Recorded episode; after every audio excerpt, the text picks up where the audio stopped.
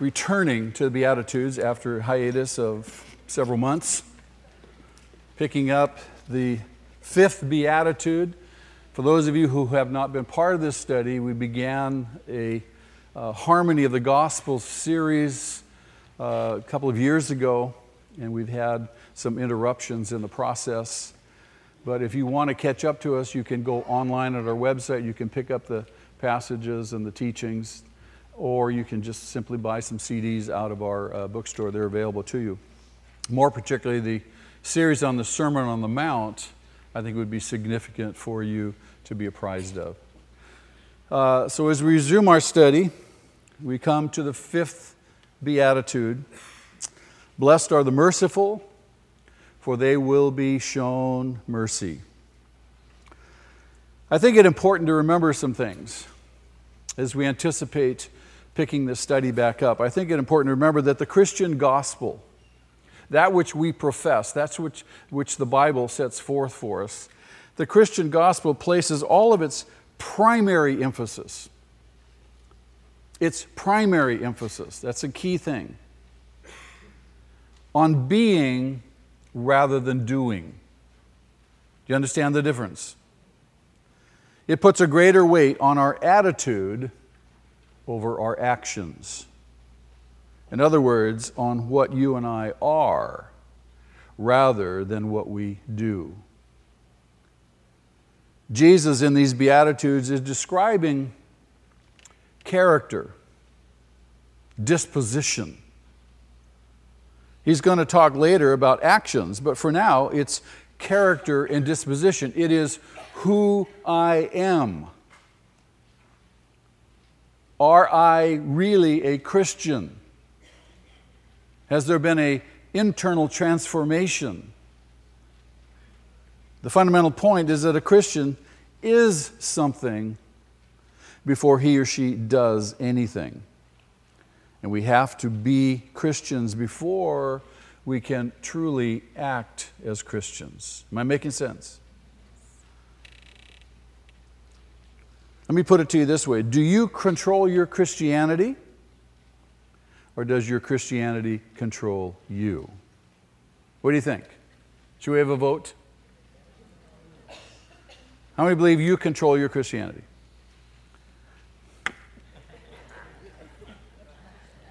How many believe your Christianity should be controlling you? A lot of you aren't voting.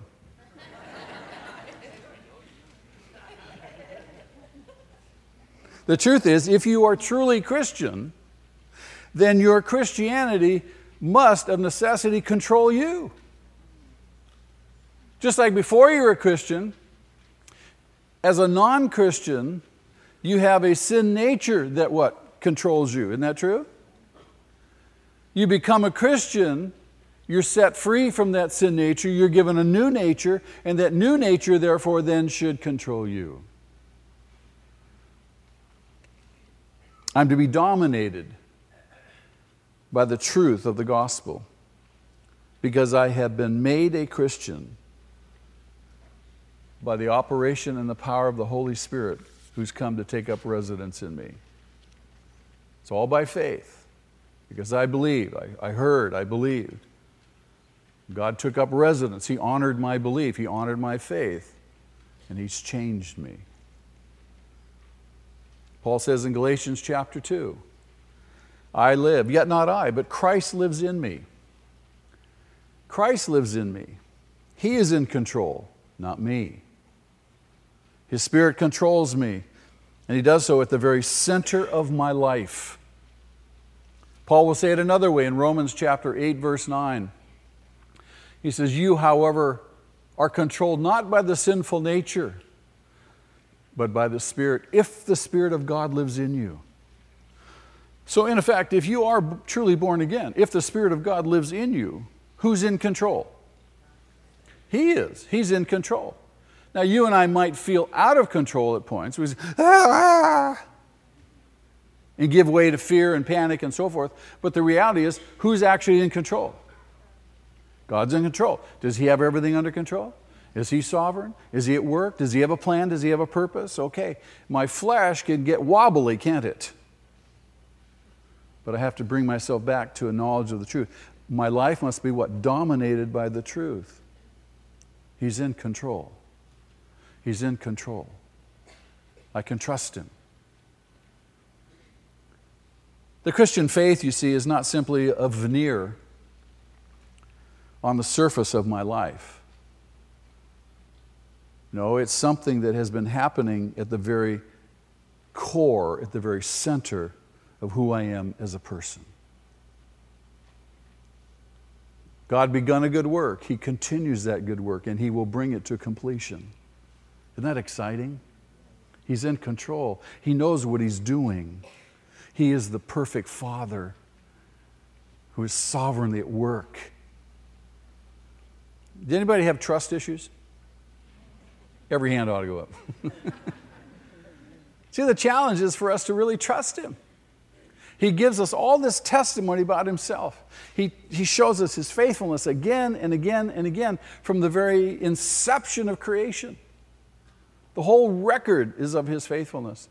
And we read it and we read it and we go, wow, wow, wow, maybe I really can trust Him. Really, He is work, He is good. And so, for those of us who are still in this weak flesh, we can exhale. We can exhale. God's got everything under control. That's good news, isn't it? See, that's why the New Testament talks about this concept of new birth. And it's not just a philosophical concept, it's, it's the reality of, of being born again. We, Jesus talks to Nicodemus in the third chapter of John's Gospel about being born again, a familiar passage to all of us. about being redeemed and becoming a new creation, about receiving a new nature. You only realize that new nature when you're sick of your old one. Yuck. Hate myself. I hate what I do. I hate this. I hate this. I wish I were different. You can be different, can't you? Be born again. Again, the Apostle Paul spells this out for us in, in a marvelous verse in 2 Corinthians chapter 5, verse 17. And he says, If anyone is in Christ, that means if you're in this intimate, bonded relationship with Him. That's why marriage is such a marvelous example and is used as an example in the Bible about relationship with God. Because when you're married, you become one. You're, you're bonded together. There's a miracle that happens. And so the same thing is of the new birth. If anyone is in Christ, if he's bonded to Christ, he is a what? New creation. And the exciting news is that the old has gone and the new has come. All the old stuff is gone. The old stuff is gone. I'll never forget when I was born again. I knew nothing of this stuff. I knew nothing of it. I just knew that I was miserable, sick of myself, uh, grieved, dead, dead, dead, and on and on and on. And I just said, okay, I give, I give. I know you're there. I don't know what you want, but I'm going to f- find out and I'll do it. That's how I got saved. I went to bed that night. Next morning I woke up. Ooh. Ooh, something's different.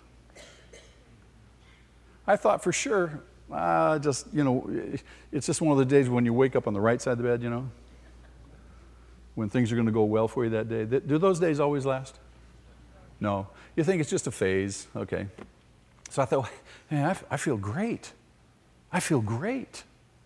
And I thought, surely this is going to pass. It just got better and better and better. And then I found myself doing this. Believe me, if you knew me then, you would, this would be the last thing you could ever possibly imagine me doing. I've had people over the years come up the top of the stairs and say, I heard you got religion. I had to come find out for myself. Some actually became members of our church. See, this is something that happens to a person at the very center of that person's being. It's a miracle. And then it controls every aspect of our being our thoughts, our imaginations, our outlook. And then, as a result, our behavior, our actions. You know, as we as we live our ordinary daily lives, whether we realize it or not, we are in fact declaring all the time exactly who we are, don't we? People watch. They watch. Now, if you have had uh, the uh, boldness to declare your Christianity, and people at your job or your school or whatever know you're a Christian, are they going to watch you? Oh, yeah.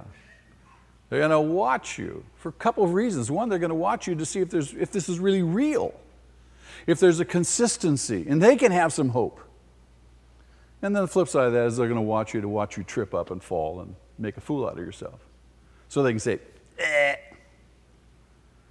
But the point is, as we live our ordinary daily lives, we are in fact declaring all the time what we are, whether we are in fact poor in spirit whether we mourn over sin, whether we are meek, whether we hunger and thirst for righteousness, and whether we are merciful or whether we are not.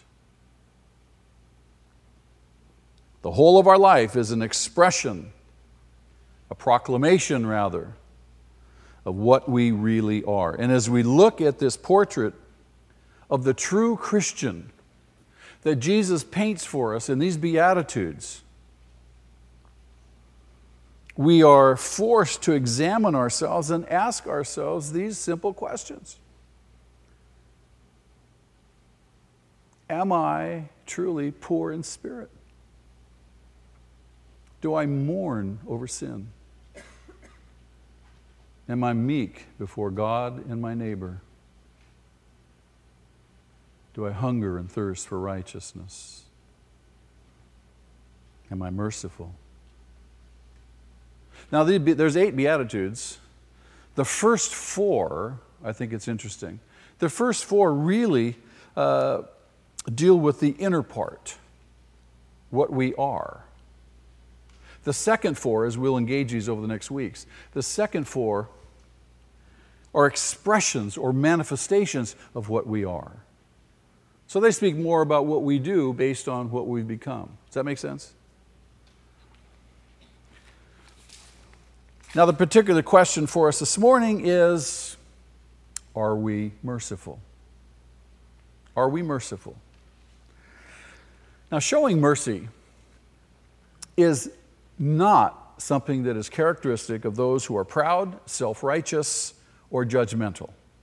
Would you agree? To most people today, showing mercy, think about this, showing mercy can be in the same category as love. By that I mean, showing mercy, showing love is reserved for those who, what, show that virtue to us. We love those who love us. We show mercy to those who show mercy to us. But that attitude Jesus condemns clearly if you look at the latter part of chapter 5 of Matthew. Just turn there with me, verse 43. Is it easy to love those who love you? Is it easy to show mercy to those who show mercy to you? Oh, yeah, we love that. But what does Jesus say about that? Now remember, this is, this is what most people typically do. This is, the, this is the pattern that fallen human beings find themselves in. Jesus says in, in uh, chapter 5, verse 43, You have heard that it was said, Love your neighbor and hate your enemy.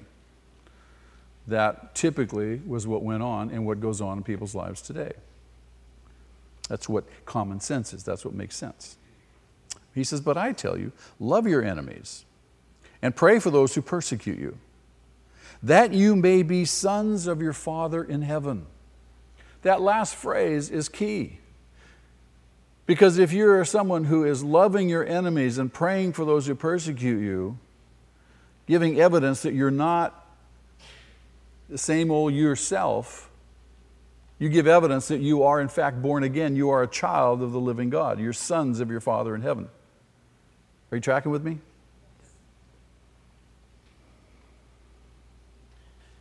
Verse 46, he says, If you love those who love you, what reward will you get? Are not even tax collectors doing that? And if you greet only your brothers, what are you doing more than others? Do not even pagans do that? So if we love other people, or eh, we love people who love us, and we greet people who greet us, and we're friendly with those who are friendly with us, and we show mercy to those who show mercy to us, what's the big deal? The pagans do that. The tax collectors, the dregs of that culture do that kind of thing. And further, there are people who have interpreted this beatitude on mercy in another way that is just as shallow, just as selfish, and just as humanistic. They maintain that being merciful causes those around us, especially those to whom we show mercy, to be merciful to us. In other words, mercy given will mean mercy received. After all, isn't that what it says? Blessed are the merciful, for they will be what? Shown mercy. The logic, however, doesn't follow. For those people, showing mercy to others amounts to nothing more in reality than a self seeking effort. Most of us have heard this platitude, or maybe thought it, or maybe even used it. If people see us care, they'll care. You ever heard that? If people see us care, they'll care. Is that true? You think? Eh, I don't think so. The Bible doesn't teach that, nor does life support that thesis. People see you care, they could care less. I mean, if, if, if, if, if we really cared and, and people saw our example and they cared too, would we be living in a better world? Yeah. God works that way, but the world does not work that way. The world does not reciprocate in kind goodness for goodness, love for love. God will. With God, there's always appropriate reciprocation, and He reciprocates with interest. He does. Jesus tells us, He says, Give and it will what? be given to you? How will it be given to us? Pressed down, shaken together, running over, be poured into our laps. Does that sound like with interest? That exciting? You can't get that from the world. The world doesn't do that, but God does that. If we honor God, God says He will honor us. If we show mercy to others, especially to his children, he will show even more abundant mercy to us. How many would say, I need more of God's mercy in my life today? God be merciful to me. Yes. We need his mercy every day, abundantly so. Now, certainly, he's already shown his abundant mercy in saving us and forgiving us and giving us new birth, right? But we still want that mercy every day. But see, that's not the way of the world.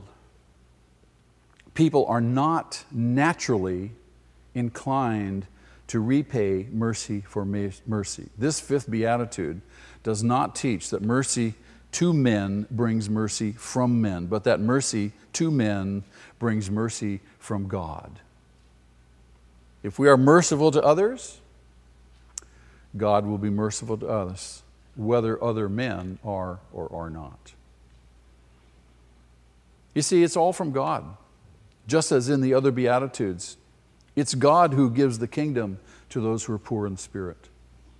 It's God who comforts those who mourn. It's God who gives the earth to the meek. It is God who gives satisfaction to those who hunger and thirst for righteousness. And those who are merciful will be shown mercy from God. From God. Now, what is mercy exactly? Mercy is the basic meaning is to give help to those in need, help to the afflicted, help to the helpless, rescue the helpless. It's simply compassion in action. Compassion in action. Can you have compassion without action? Can you feel sorry for somebody, feel pity for them, and not do anything? Sure, we do all the time. But mercy is, is that compassion, it's that pity, but it results in action. Jesus, in speaking about this mercy, is not speaking about some detached sentiment that is unwilling or unable to help those for whom there may be sympathy or pity. Nor is he speaking of the false mercy. He's not speaking of some kind of feigned pity or sympathy that gives help only to salve maybe a guilty conscience or to impress others with our appearance of piety and virtue. In other words, we, as human beings, we typically do things just to reflect glory back to us. And it's not a passive, simple passive, silent concern, which, though may be genuine, doesn't give any kind of tangible help. Mercy. Mercy is a genuine compassion. And it's genuine and expressed in help, selfless concern expressed in selfless actions and deeds. Jesus says, in effect, the people in my kingdom, my disciples, are not takers, but rather they are givers. They're not takers, they're givers. They're my disciples, they follow me. I didn't come to take, I came to what? Give. So my disciples are not takers, they're givers. They're not pretending helpers, but they're practical helpers. They, they go throughout the world and they help. They help. They help. They help. Because they've learned to trust and lean on, on my resources. I, I own it all, I've got it all. And if, if you'll trust me and you'll go out and help, you'll find that I'll provide the resources energy, strength, wisdom, material resources, whatever is required.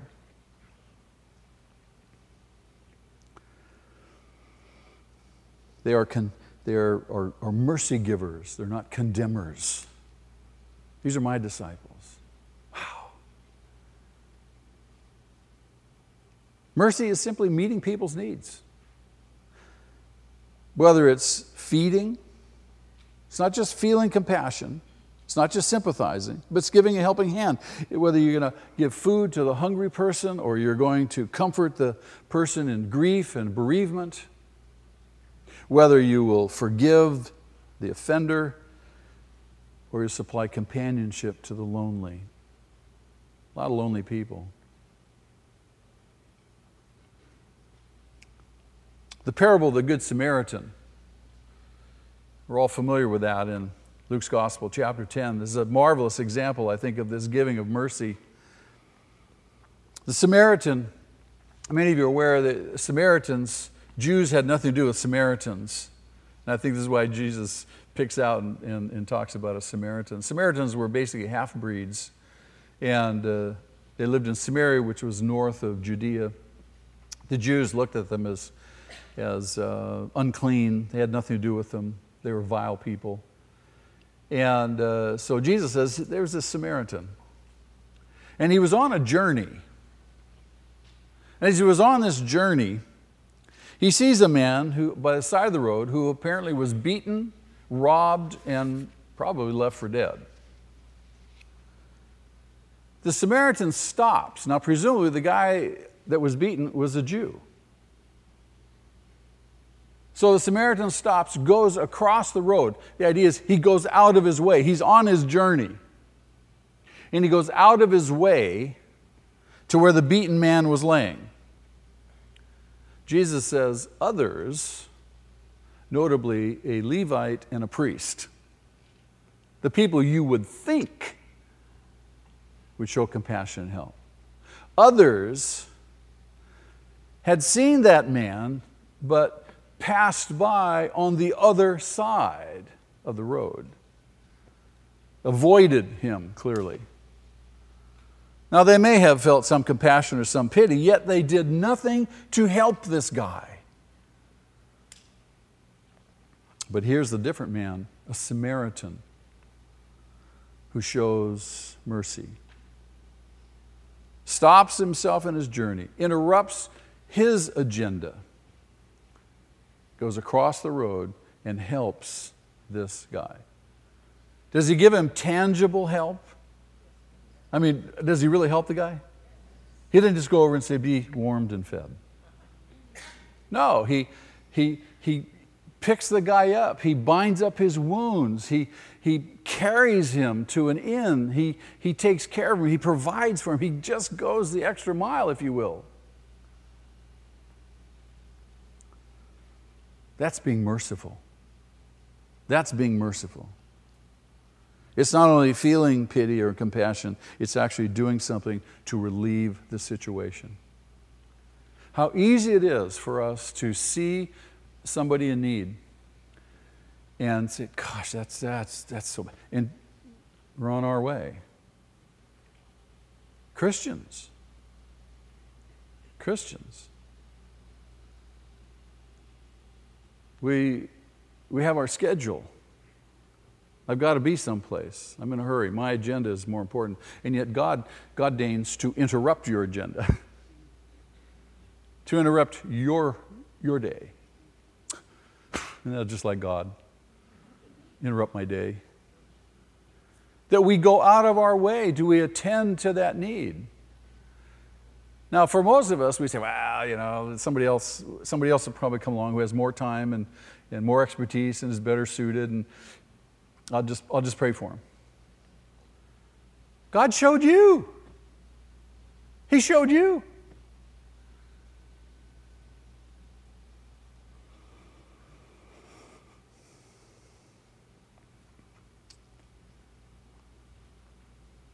So the Samaritan, I think, is a great example of mercy. But yet, the Samaritan is a picture of what? God Himself. Who Paul says in Ephesians chapter 2 describes God as being rich in mercy. Rich in mercy. And He's so rich in mercy that He makes us alive with Christ even when we're dead in our sins and our transgressions. He is merciful. God looked down, He saw our pitiful condition. Pitiful condition. He saw that we were slaves, literally slaves to sin. We were captives in the domain of darkness. We couldn't break out. No matter how much psychotherapy we get. I'm serious. It's, we're slaves to sin, slaves in that domain of darkness, slaves to the way of the world. That's our condition. It is a pitiful condition. He saw our suffering. And yet, in spite of all of our sin breaking, all of our law breaking, if you will, in spite of all of that, our condition was what moved him to action. Again and again, you read in the New Testament, Jesus had compassion. He saw the need. In spite of the law breaking, he saw the need. He was moved with compassion. He did something. And God does something. What is it that God did? What action did God take when he, when he saw our condition? He sent somebody. Who did he send? His only son. He became a man to set us free. He's the only one that had the power to break sin. He's the only one that could save us from the domain of darkness. He's the only one that could open our eyes to the ways of the world that keeps us captive to this stuff. He sent his only son. God was moved to action. When is a person truly forgiven? When is a person truly forgiven? Think about that. What do you think? Anybody? Herb? Herb. When is a person truly forgiven? Stand before Christ, okay. Close. Keith? When they accept the offer of forgiveness. But what comes before that? Repentance. When they're truly repentant. See, I can, I can want to forgive you. I can forgive you. But does that forgiveness really have any impact on the relationship if you don't see the need for it and you're not repentant so that you can receive it and there can be closure in the relationship? Am I making sense here? I can forgive all day long. Wives do it all the time, don't they? I forgive you. I forgive you. They're just longing for some genuine repentance on the part of this guy. There's nothing that more delights a wife when a husband is truly repentant. I am so sorry, and that's real. I am so I have sinned against you. I've been so wrong. So I submit to you that a person is truly forgiven when they're truly repentant. And to be truly repentant means some things. Let me give you this kind of constellation of dynamics that I think are defined, if you will, true repentance. To be truly repentant means that I realize that I deserve nothing. I realize that I deserve nothing but death and punishment and hell forever and ever and ever. And that if I am, in fact, to be forgiven, it is to be attributed entirely to the love of God and to His mercy and grace and to nothing else. I have not a leg to stand on. Let me, let me put it this way these Beatitudes are not random, they're not haphazard. There's a definite progression in Jesus' thoughts. It's not like he's saying, ah, let me think. Uh, let's see. Uh, uh, blessed are the poor in spirit. Um, how about mourn? What, what, do you think? Is that a good one? Blessed are the mourn. He's not random, he's not haphazard. There's a progression of thought in his mind. Every beatitude follows logically the previous one. I am poor in spirit. I realize I have no righteousness of my own on which to stand. I realize that face to face to God and His righteousness, I'm utterly hopeless and utterly helpless. I can claim nothing, I can do nothing.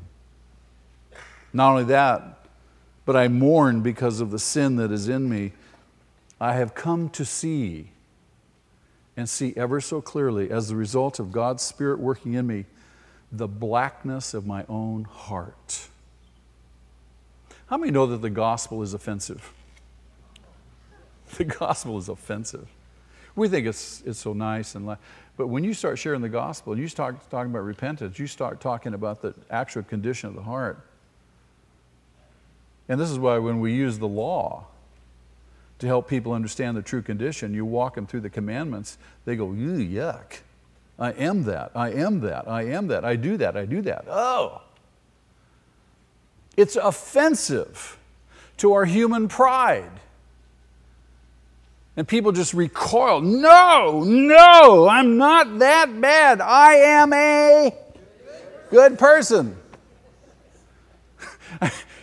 I did that. I protested when people confronted me. I said, No, I'm Catholic. I'm a good person. I do bad things. I don't rape, pillage, and plunder. But the truth is, I do in my heart. When by the power of the Holy Spirit I see the blackness of my heart, the wickedness of my heart, I realize, maybe for the first time, what it is to cry out, Wretched man that I am, who will rescue me because I cannot rescue myself? I am a slave to this. I fight it and I fight it, and it's futile. I need someone to rescue me. And to rescue me from the the vileness that is within me, the desire for somebody to rescue me, to be rid of this vileness. Not only that, I, I find myself growing meek, truly meek. And that means that now that I've experienced this true view of myself, nobody else can hurt me. Nobody else can insult me. I've got no pride left. You can say anything you want to me. Nothing insults me anymore. I've seen the darkest, deepest, blackest part of me. And whatever you say to me can be true. It doesn't insult me, it doesn't hurt me. Nobody can say anything too bad about me because I've seen it. I said, You're right. You're right. I'm despicable inside. I'm just a wretch. I'm vile. I've seen myself truly for the first time. I've seen myself, and my greatest enemy doesn't know the worst about me. I've seen myself as something truly hateful. And it's because of this that I find myself now hungering and thirsting for what? Righteous. I want to be right. I want to be made right. I long for it. I've seen that I can't make it happen. I can't produce it. I've tried and I've tried to justify myself, but I cannot. It's impossible, and nobody else can do it either for me. It's only one person. I've seen my desperate position in the sight of God. This is insulting to us. It's humiliating. And our prideful nature will not accept it, doesn't want to accept it. This is why God's Spirit must convict us of this, and we must see it. And then we humble ourselves. We find ourselves truly hungering and thirsting for that righteousness which will put me right with God and will reconcile me to Him and give me that new nature and that new life that I so long for. Beloved, I submit to you, this is the essence of repentance. And when we are truly repentant, God saves us. He saves us through the finished work of Jesus Christ on that cross, and He declares us righteous. You are righteous by faith because you put your faith in my Son. You've seen yourself as you really are, and you've repented and seen your need for Jesus. And we become recipients of His grace and His mercy. Shouldn't that experience then, shouldn't that reality inevitably follow in my life and in my behavior that if I've experienced, seen that and experienced all that, that my attitude towards everybody else be completely changed? In other words, should I be judgmental and critical and superior to other people? No, I got nothing to stand on, right? Except I'm dependent totally on His grace. Shouldn't I begin to see in others the same things I saw in myself in terms of their victimization. They're victims, victims of sin and Satan and the way of this world. Should I not have genuine compassion and pity for them? I see people now as never before. But I see them as lost and hurting and deceived, pained, and desperately in need of grace and mercy if I know that I'm a debtor to mercy alone, and if I know that I am a Christian solely because of that free grace and mercy of God, there should be no pride left in me. There should be nothing vindictive. There should be no insisting on my rights. Rather, as I look upon others, if there is anything in them that is unworthy or that is a manifestation of sin, I should have this great sorrow for them in my heart. Compassion. Because I have experienced God's mercy, I am to have great concern for those who have not experienced His mercy.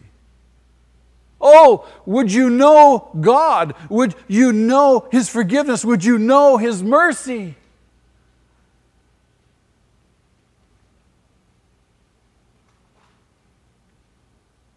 We are to have great concern for those who have not yet experienced His mercy. Concern, compassion, in action.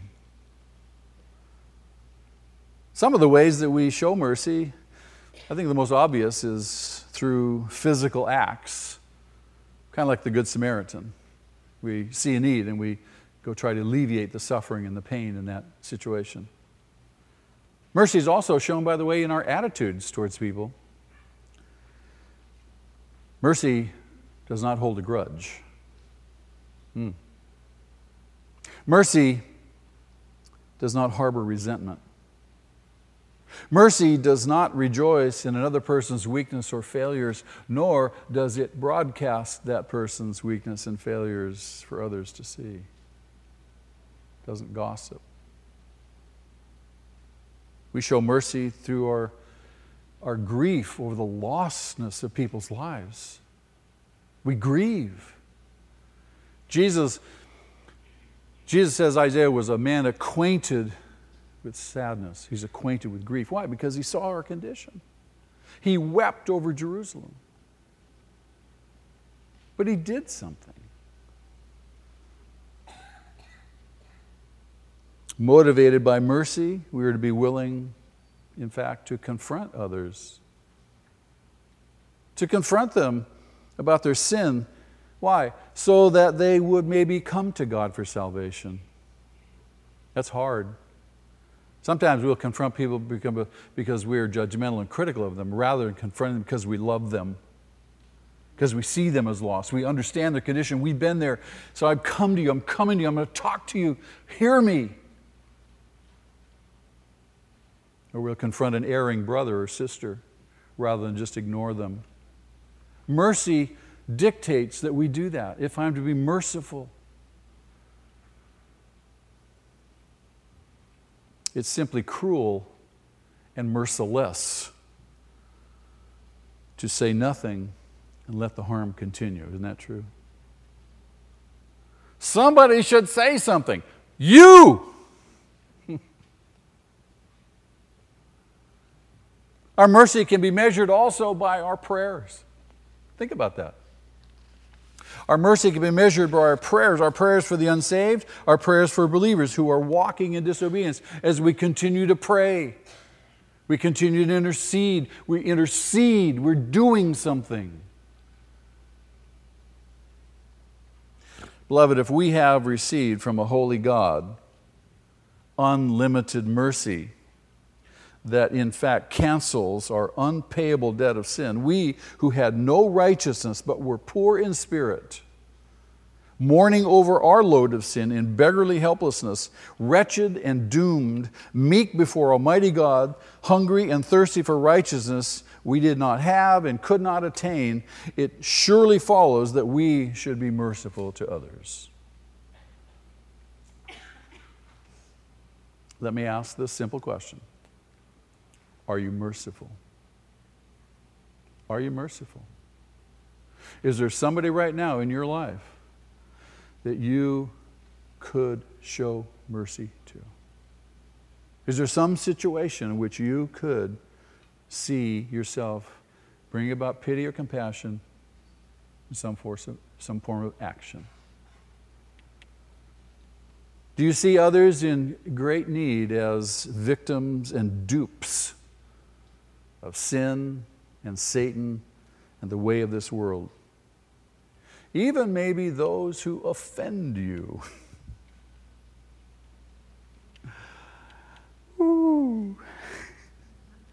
It, I read someplace that if your enemy is hungry,